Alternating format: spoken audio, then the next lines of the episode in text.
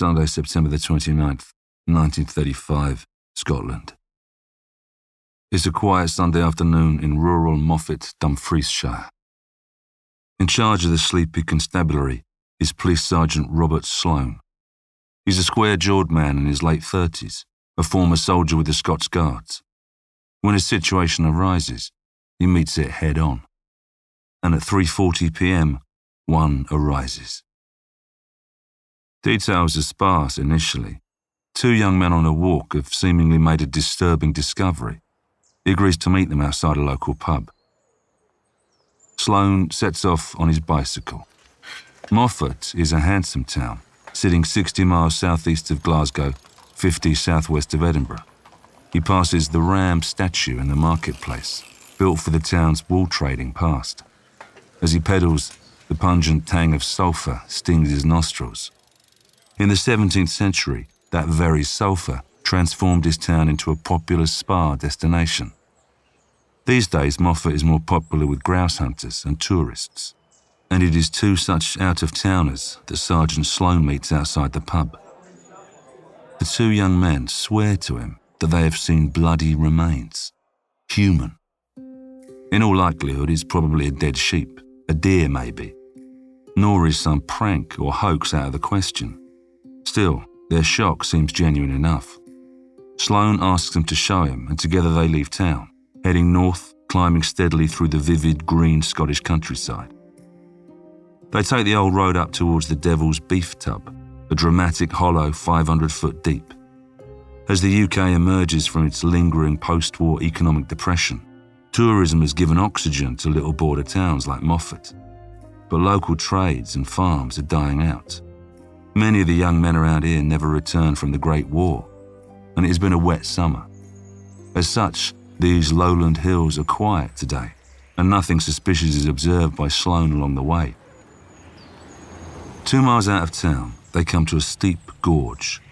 Gardenholme Linn is studded with rocks and flanked with birch trees. The river Linn flows through it, though she's just a calm trickle this afternoon. Above the road traverses a stone bridge. The men point to below it. Sloan tells them to wait for him and scrambles down the steep 40 foot gorge to the stream bed below. There, he gathers himself, surveying the scene. And it is a scene beyond comprehension, beyond words. Already hardened by the horrors of war, Sloan knows the smell of putrefied flesh by heart. Sure enough, he sees a severed arm and hand, rotten, rising out of the stream, as if in greeting. Other body parts scattered about. A human head, swaddled in cloth. Chunks of flesh are wrapped in newspaper, clothes, and rags. Others just left exposed. Sloan knows a blood curdling crime has been committed. But as he looks at that rotten hand, he has no way of knowing that the first piece of the puzzling jigsaw murders has been laid down. Murders that have weaved their way from India to Lancashire through assumed aliases and violent envies. Murders that will become one of the most notorious crimes of the age, requiring cross border collaboration with Scotland Yard in the hunt for a brutal butcher. Sloane also has no way of knowing that the gruesome mysteries strewn around his feet will lead to groundbreaking scientific advances that will go on to define criminal forensic investigations in the UK.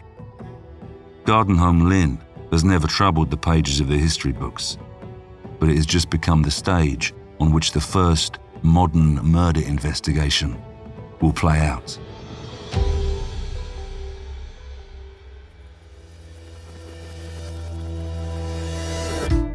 I'm John Hopkins, and welcome to Scotland Yard Confidential, the show where we delve into the files of London's legendary Criminal Investigation Department. You'll be right there alongside investigators as they search for clues, interrogate suspects, and sort the truth from the lies. There will be twists and turns along the way. Sometimes the trail will run cold, sometimes it will be a race against time. We'll rub shoulders with notorious gangsters sit down with informants, and come face to face with cold blooded murderers. as we follow in the footsteps of some of the greatest detectives in history.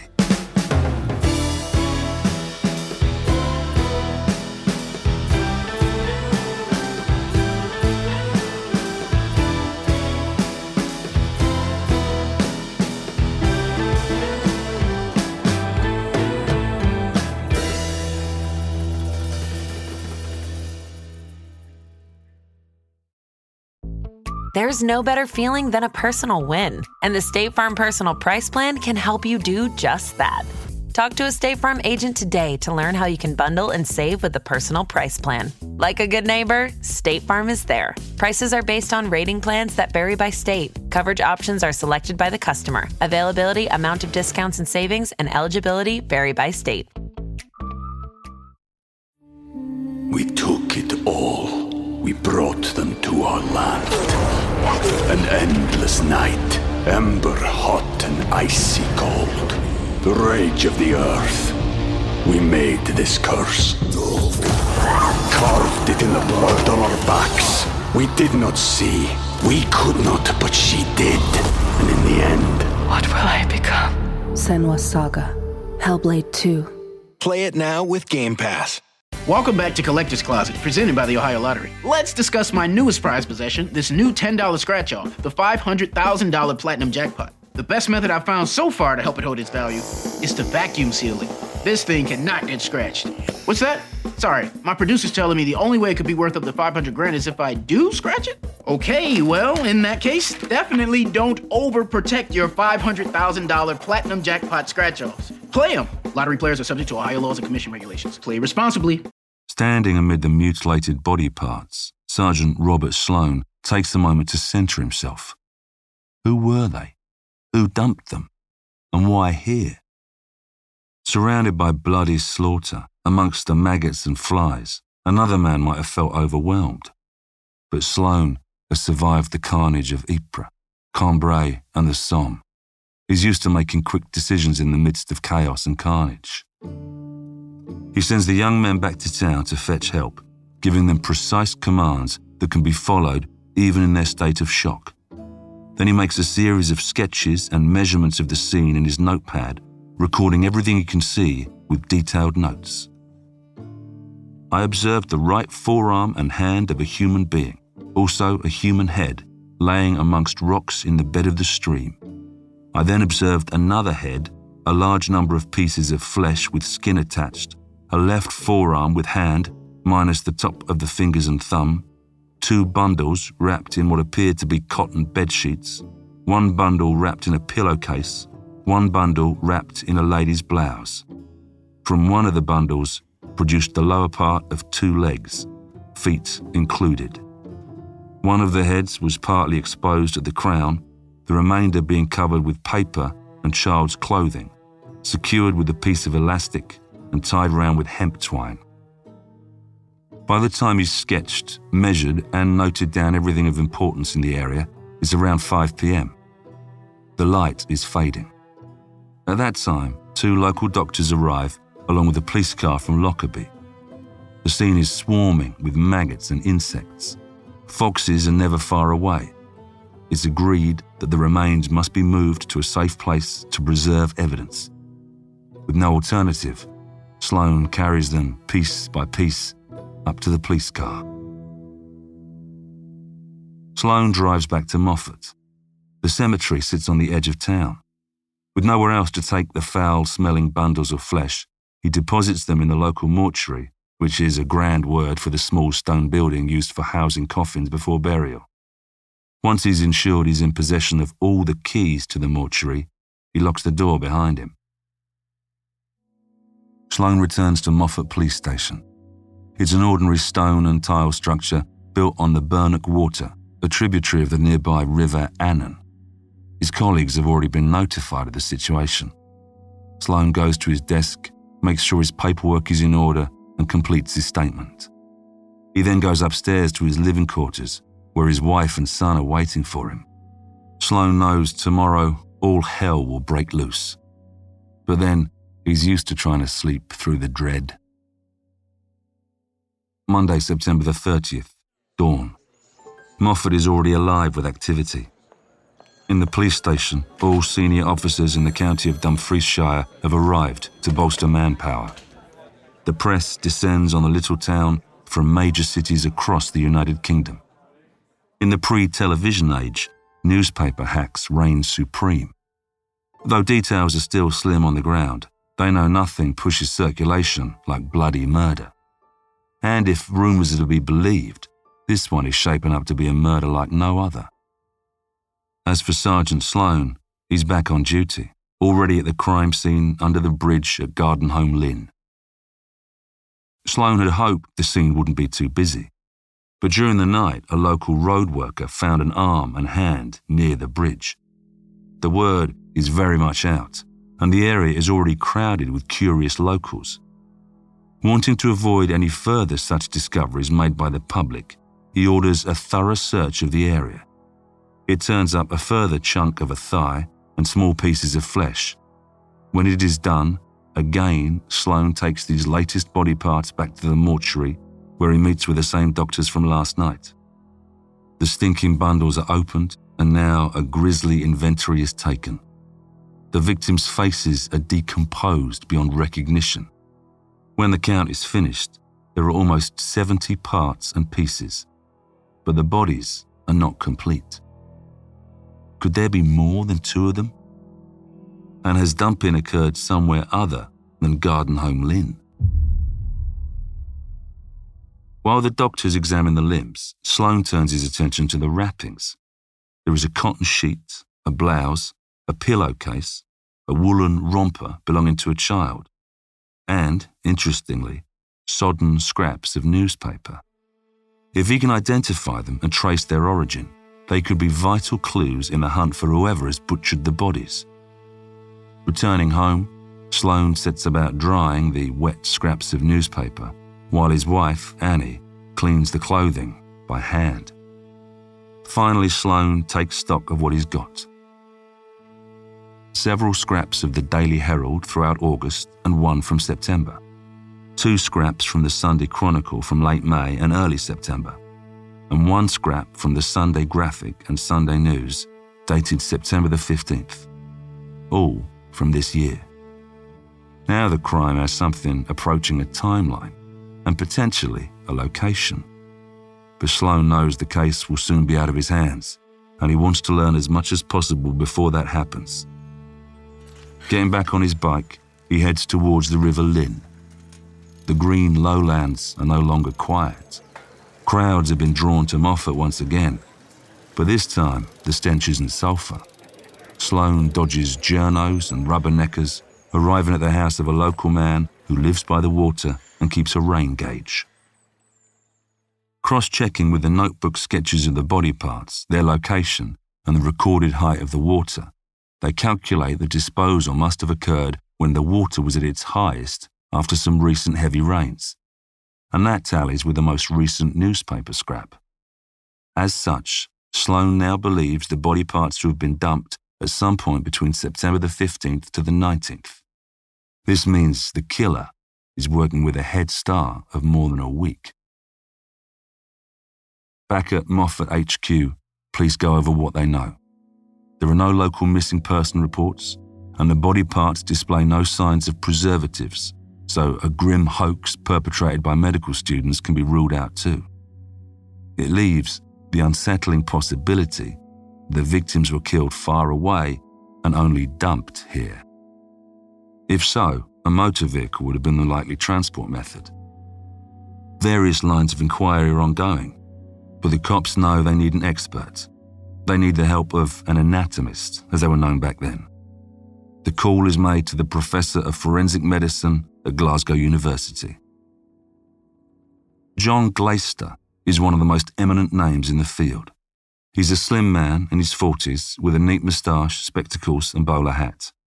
By the time he arrives at Gardenholme Linn, the scene is a circus. Still, he has a job to do. As a former medical officer in the war, Glaister's authority exceeds that of a mere pathologist. So when he gives an order, it's heeded. On his word, Sergeant Sloan and his men collect samples of everything that can be collected from the dumping site leaves, mud, bracken, maggots, and insects. Two stretchers of the foul debris are amassed and taken back to the police station. There, Glaister sorts the wheat from the chaff, collecting relevant specimens in jars for preservation and subsequent examination. When he's done, he goes to the mortuary, where he examines the body parts for the first time. Glaister agrees with the appraisal of the local doctors. He's looking at two victims here. Studying the cuts, he begins to separate the parts into body one and body two. Clearly, the killer has gone to great lengths to conceal the identities of the victims, removing facial features, genitals, and extracting teeth. When it's done, Glaister determines three factors. One, the bodies belong to an older man and a woman. Two, they were bled after death, suggesting a cool, unhurried killer. Three, the murderer had not just the tools to dissect clearly, but the knowledge of human anatomy to achieve it. But the question remains who? Glaister knows only that the next step must be a full bodily reconstruction. The jigsaw must interlock. Wednesday, October the 2nd. Public interest is by now intense. The police lines are flooded with tips, which all have to be ruled out. Gawkers descend on Moffat in droves, hoping for a macabre glimpse of the bodies. But they're too late. Early that morning, bodies one and two arrive at the anatomy department of Edinburgh University, which is overseen by the renowned Professor James Brash. He's 50 years old, an eminent anatomist, and a recipient of the Military Cross for his services in the Medical Corps as a major. He's already arranged for two large metallic vessels to be installed. First, the body parts are treated with ether to destroy maggots before being placed in the vessels which contain formalin to preserve the remains. Now, under these controlled conditions, Glaister and Brash begin to fully observe the work of the killer in sharp detail. It was already apparent that he disarticulated the bodies systematically, but now it becomes clear that he must have needed at least eight hours of clean, skillful cutting in good light using large, sharp knives. There are no wild, random hack marks. Whoever murdered the victims was evidently a professional. He had the ability, the tools, and the stomach to pull it all off. The two pathologists now wonder are they looking at the work of a depraved doctor?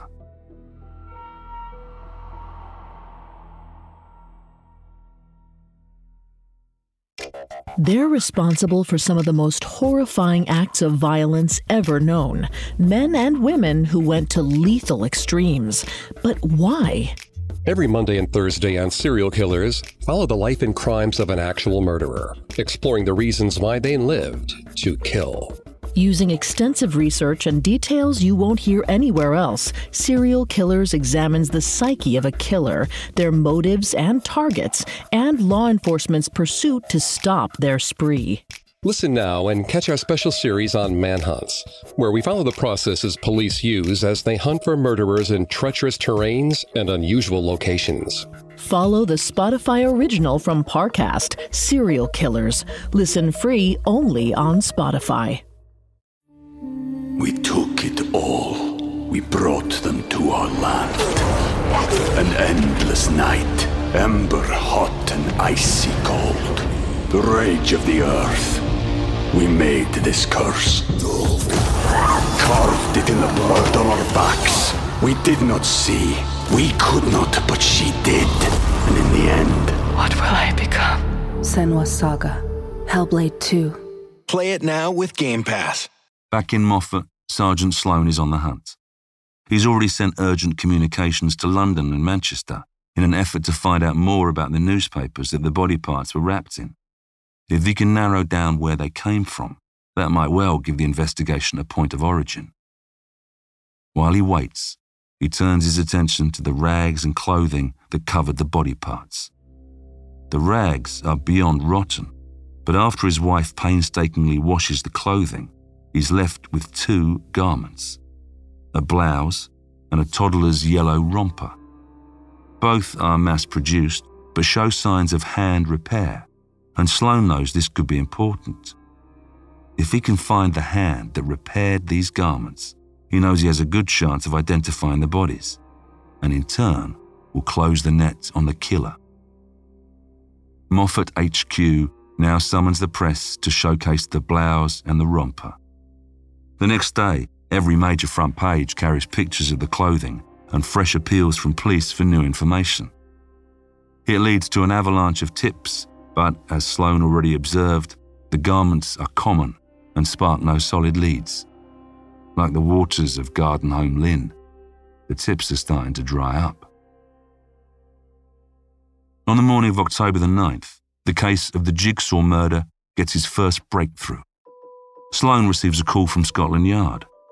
They inform him that the scraps of newspaper he sent them from the Sunday Graphic and Sunday News, dated September the 15th, have been identified.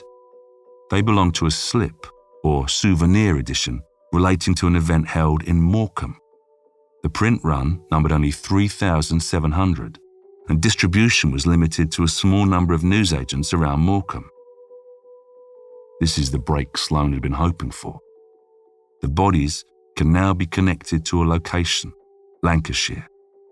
And almost immediately, an intriguing new link arises.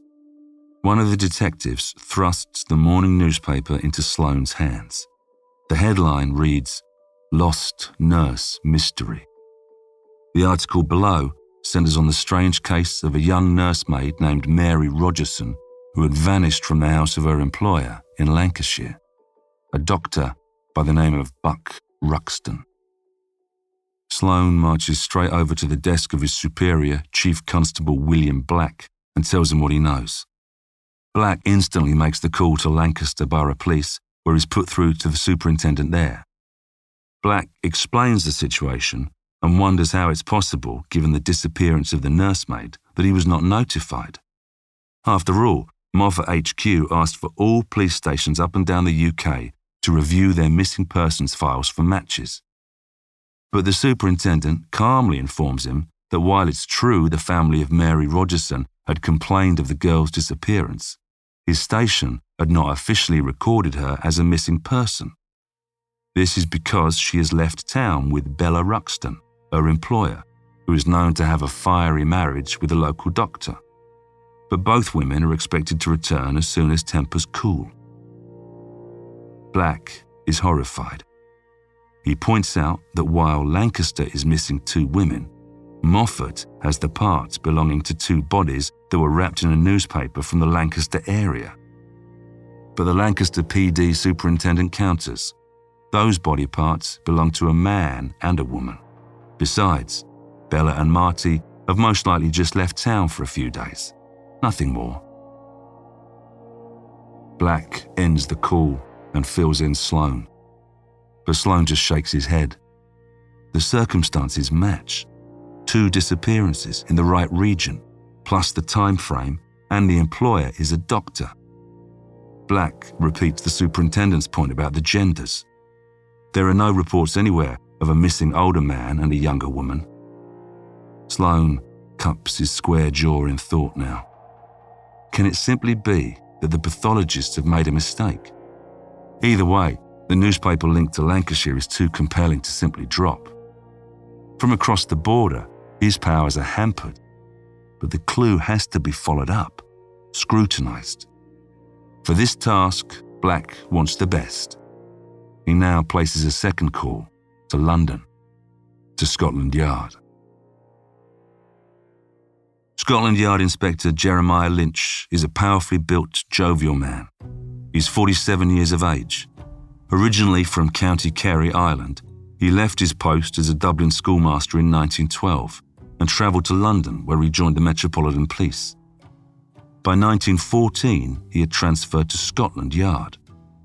In possession of a razor sharp intellect, Lynch spent the war trapping spies, such as notorious German agent Carl Hans Lody. In 1919, he became a founding member of the Flying Squad and went after the infamous racecourse gangs. Lynch has a fearsome reputation and a knack for making big ticket arrests. Horatio Bottomley, the swindler and Member of Parliament, was sent to prison on the weight of Lynch's evidence. By October the 9th, 1935, Lynch is in charge of the flying squad and at the peak of his powers. He's at his desk, smoking, when he gets a call from Chief Constable Black. Of course, he's already heard of the Jigsaw murders, but Black now fills him in on the behind the scenes information. Through the scraps of the Sunday Graphic, a potential link has emerged between the murders and a doctor named Buck Ruxton in Lancaster. But Black doesn't want to step on any toes. It's a delicate situation. The superintendent in Lancashire hasn't recorded the nursemaid as officially missing. Black doesn't want to show anyone up. Then there's the matter of jurisdiction. Lynch, however, is unconcerned with tact. He sees the value in the possible connection and agrees at once to help. The journey from Scotland Yard is a long one, 250 miles northwest, past Birmingham, Stoke, and Preston. When he finally reaches Lancaster, Lynch wastes no time in going after the newspaper scrap clue. He knows that of the 3,700 slip edition copies printed of the Sunday Graphic, only a few hundred were delivered by local newsagents. And he aims to interview and identify every single subscriber in the region. He scours accounts and knocks on doors. Just as he went after those German spies 20 years before, Lynch works his way down the list of subscribers to the Sunday Graphic with a quiet, meticulous ferocity. And it doesn't take him long. Lynch soon finds a familiar address 2 Dalton Square, home to Mr. and Mrs. Buck Ruxton. Sergeant Sloan was right all along. Back in Edinburgh, the anatomists are busy reassembling their grisly human jigsaw. They are in continuous contact with Moffat HQ, so when a detective inspector arrives, it's no surprise. But the information he brings is.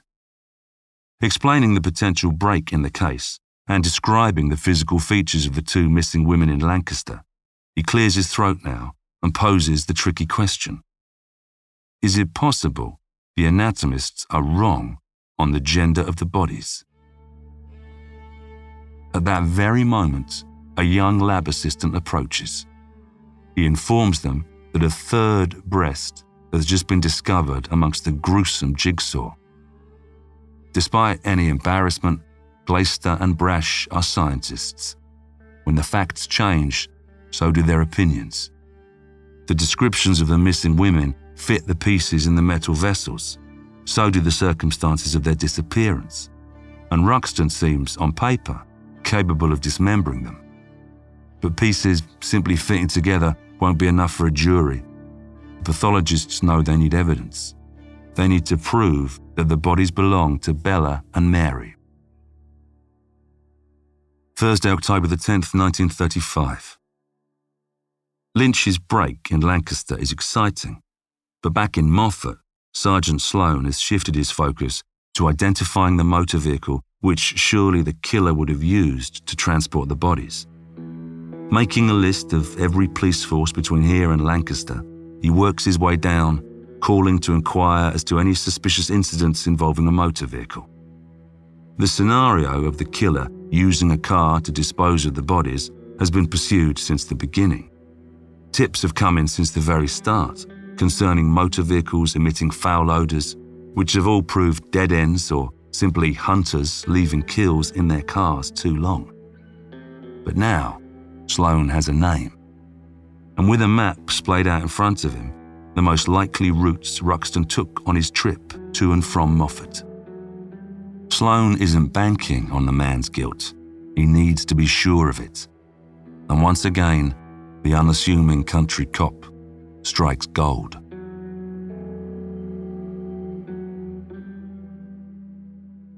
At lunchtime, a special message is delivered from the Cumberland and Westmorland Constabulary. They had indeed recorded a suspicious incident involving a motor vehicle. Three weeks ago, on September the 17th at 12:45 p.m., An individual had been involved in a minor car accident in Kendal, some 50 miles south of the Scottish border. A man was knocked from his bicycle by a driver moving at high speed. Having the presence of mind to note down the number plates, the cyclist immediately reported the matter to the police.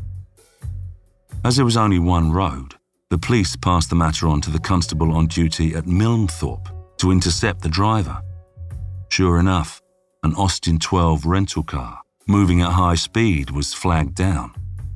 The driver was in a highly excitable state. He was travelling with a two year old child. The constable checked the man's papers before letting him go on his way. But he did note down two crucial details. One, the driver had a bandaged hand, and two, his name was Dr. Buck Ruxton. The next day, October the 11th, Chief Constable Black and his detectives travel south using the same road Ruxton had three weeks ago.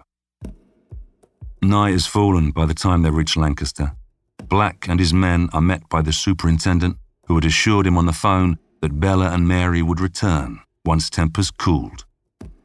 With a much changed tone, he now tells Black that various statements have been collected from locals, and they all describe Ruxton's behaviour as suspicious, not least of which he was seen removing heavily blood-stained carpets from his house.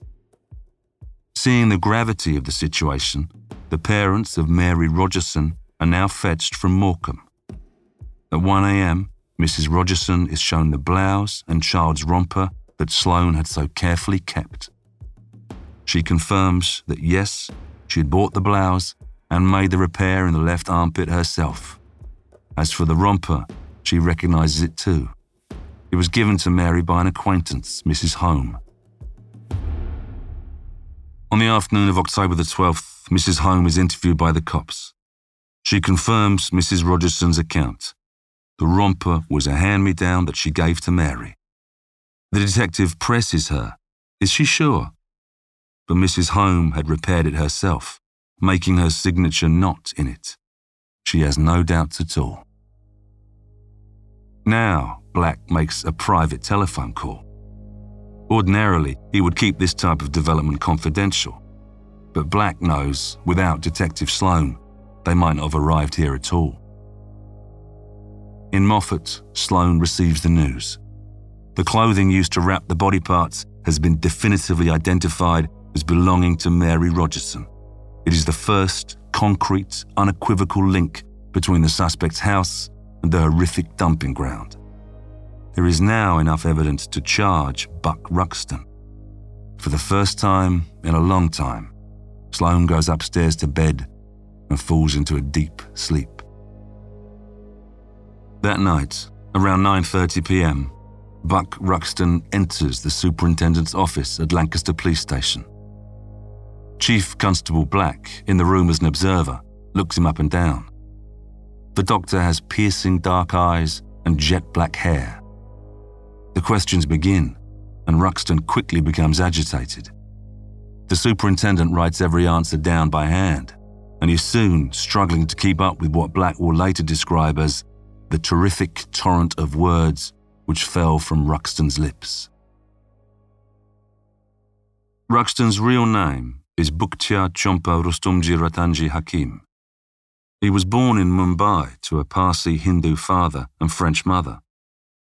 He's handsome and might have passed for a silent film actor. Instead, Ruxton served in the Indian Army as a surgeon. It was there, on the front line, that he honed and sharpened his skills with a knife. He arrived in Edinburgh in the 1920s, introducing himself as Captain Hakim. Ruxton was determined to join the Royal College of Surgeons, but failed the entry exams. It was during this period that he met a restaurant manager named Bella Kerr. By all accounts, their affair was intense, and they quickly moved in together. During this time, perhaps wishing to disassociate from his failure to get into his desired college, or feeling shunned by society, he changed his name to Dr. Buck Ruxton. And although they didn't marry, Bella became Mrs. Ruxton. Bella quickly fell pregnant, and romance gave way to reality. In 1930, they moved south of the border to Lancaster, where Ruxton opened up a practice. With no national health service, it was essentially a private business, and the couple were on their own. But Ruxton was a good doctor with an eye for opportunity. He bought a handsome house at 2 Dalton Square, plumb in the middle of town. The practice grew quickly.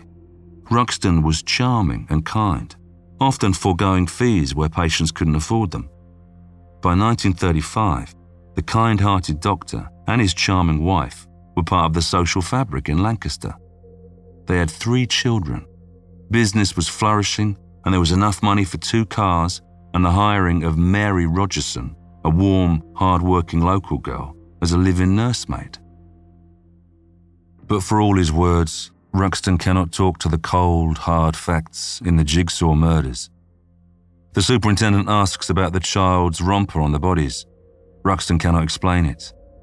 He now asks about the blood-stained carpets removed from 2 Dalton Square. Ruxton cannot explain that either. It is now Sunday, October the 13th. Exactly two weeks have passed since the body parts were discovered in Gardenholme Linn. At 7.25am, Dr. Buck Ruxton is charged with murder. He is locked in a cell, still protesting his innocence. Bella and Mary's disappearance, the clothing wrapping the body parts, the scraps of newspaper, the discarded carpets and strange behaviour, it all looks bad for Ruxton. But police on both sides of the border know the case against him is still largely circumstantial. To prove his guilt, they will have to rely on the anatomists and the relatively newfangled concept of forensics. Over the coming weeks, Glaister and Brash make landmark advances across several different fields of science fingerprints, forensic entomology, and photographic superimposition. The anatomists soon determine the cause of death blunt force trauma in the case of Mary, strangulation in the case of Bella. But three challenges still face them identifying Mary Rogerson, identifying Bella Ruxton, establishing the time of death. Time of death is crucial to any murder inquiry, and the lengths that Ruxton had gone to obscure those truths only made this harder to establish. But he hadn't counted on the involvement of the anatomists. If you'll recall, John Glaister had ordered the maggot infested debris collected from the scene. He knew the life cycle of the flies and maggots at Gardenholme Linn could, in theory, prove when and for how long the bodies have been under the bridge. With the help of an expert at Glasgow University's Institute of Hygiene, Glaister establishes the maggots collected belong to the family of the common bluebottle fly. This is an exciting development, given that this particular fly does not lay eggs at the same location, making the life cycle easier to determine. Sure enough, the date the bodies were dumped is placed as September the 16th or 17th, the first such use of forensic entomology in the UK. Now Glaister and Brash move on to identifying the bodies. Photographs, clothing, and fingerprints belonging to the women have been taken from the suspect's house to help the anatomists in their task. But it is not an easy one. Not only had the killer gone to great lengths to remove identifying features, but in his bundles, the body parts were mixed together. Of the 86 pieces, exactly half are indistinguishable between the two victims. But there are oversights too. One of the most puzzling is that only one of the bodies had its fingers removed Bella. Why not Mary's too? They speculate that this is where Ruxton's bandaged hand comes into play. Bella suffered with a pronounced bunion, and her foot in the metal vessel was now badly disfigured. As an easily recognizable feature in life, the killer would have needed to remove it. So, had Ruxton cut himself in the process? An injury like that would have hampered the destruction of the bodies. Could that be the reason why Mary's fingers had been left in place? The anatomists compare her fingers in the metal vessel to the prints taken from her room at 2 Dalton Square. Disastrously for Ruxton, they match. Mary Rogerson is positively identified. The anatomists have met two out of the three challenges. Now, they must identify Bella Ruxton. This is when Brash has an idea. Superimposing a negative of her skull over a negative of her face in a photographic portrait, they are able to create a macabre but detailed X ray of sorts. The results are incredible. The match of the skull shape, teeth, and facial features is almost perfect. The job is now complete. The missing threads, Glaister would say, took their places in a web of fact. But the case against Buck Ruxton relies strongly on circumstantial evidence, most of which has been gathered using innovative but unpracticed forensic techniques. What if the jury is skeptical? Countless man hours have gone into this investigation. Impressive deductions have been made. But so too have there been mistakes and missed opportunities. Reputations hang in the balance. But above all, there is the very real risk that a cold blooded killer with a volcanic rage hidden inside him might walk free. He could then change his name, quietly disappear, and start again elsewhere, maybe open another practice. Moffat HQ, Scotland Yard, and Lancaster Constabulary are praying this doesn't happen. Will their work and the work of the anatomists be enough? Monday, March the 2nd, 1936. Buck Ruxton's murder trial begins in Manchester, England. As he is led up to the dock, murmurs are heard in the public gallery. He is now a shell of a man. The pictures in the news are cut a very different figure.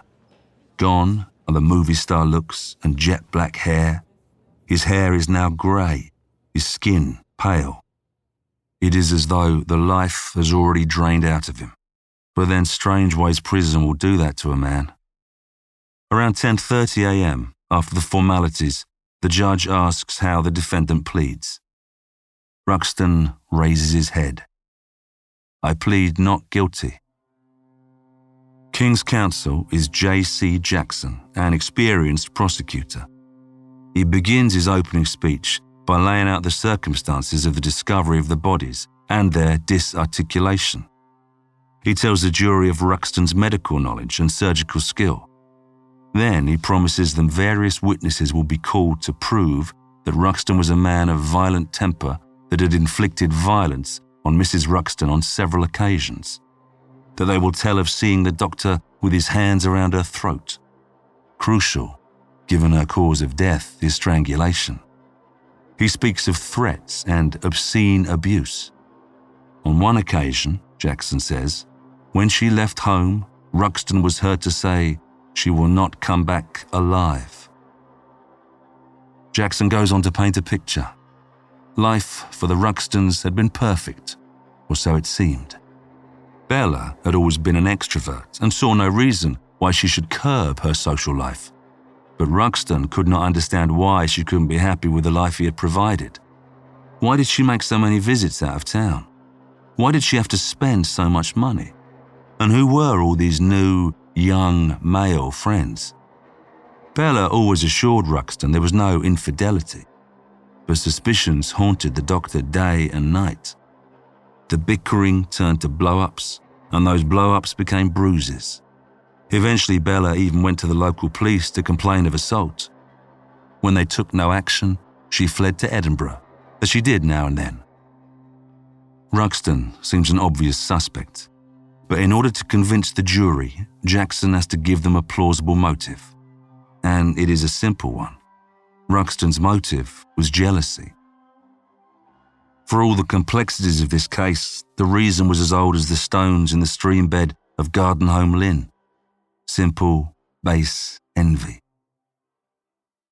Jackson now recounts the events of the fateful night. At around 1:30 a.m. in the morning of Sunday the 15th of September, Bella returned home from a night out with her sisters in Blackpool. Ruxton had been taunting himself all day with images of his wife in the arms of another man. By the time she arrived home, he'd worked himself into a jealous frenzy At last, his suspicions boiled over. In her room, Mary would have heard the scream. Coming out of her room to see what the matter was sealed her fate. She would have seen Dr. Buck Ruxton, who had healed countless sick folk and delivered the sons and daughters of Lancaster into this world, strangling the love of his life to death. Jackson's discourse is devastatingly convincing. The motive makes sense to the jury, and when the time comes, the evidence is overwhelming. On March the 13th, 1936, the sentence is handed down. Death. On May the 12th, at the age of 37, Ruxton hangs by the neck until dead. Ruxton's terrible crimes gripped the nation, but he did not count on a humble yet diligent country copper who wouldn't give up, nor the wits of a wily Scotland Yard inspector nor the brilliance of the anatomists. As Buck Ruxton cut his victims into pieces, he was unwittingly putting together the framework of the modern police investigation. And his jigsaw murders will go down in history as one of the first cases in the UK where forensics, though still in its relative infancy, helped convict a suspect accused of murder. Next time on Scotland Yard Confidential. It's February the 14th, 1945, in the quiet village of Lower Quinton, Warwickshire.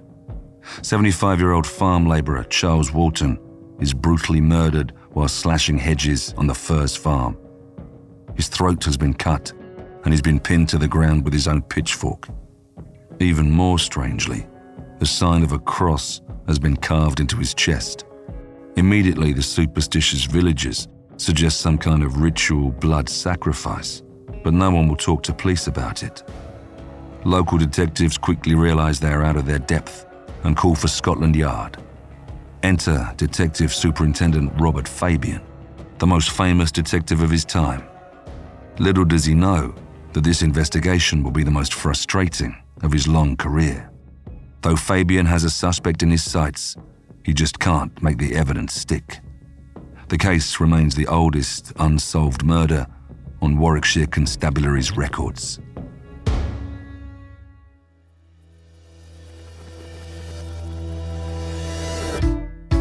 Scotland Yard Confidential is a Spotify original from Parcast, produced in partnership with Noiser. Executive produced by Max Cutler, Drew Cole, and Pascal Hughes. Developed by Julian Boireau for Parcast. Series produced by Addison Nugent. Series consultant Roger Morris. Hosted by me, John Hopkins. Written by Nicholas Obregon. Supervising editor Kevin Pham. Sound design by Jacob Boo. Sound supervisor Tom Pink. Edited by Carla Flores and Rob Plummer. Mixmaster by Jacob Booth. Music by Oliver Baines and Dory McCauley.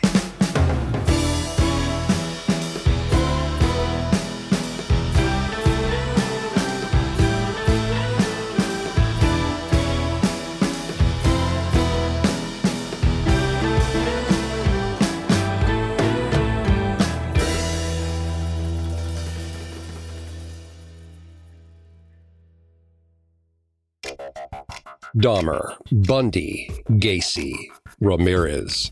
You know the names, but do you know the whole terrifying story? Every Monday and Thursday on Serial Killers, take a horrific journey through the origin, evolution, and madness of a real life murderer, exploring the reasons why they lived to kill.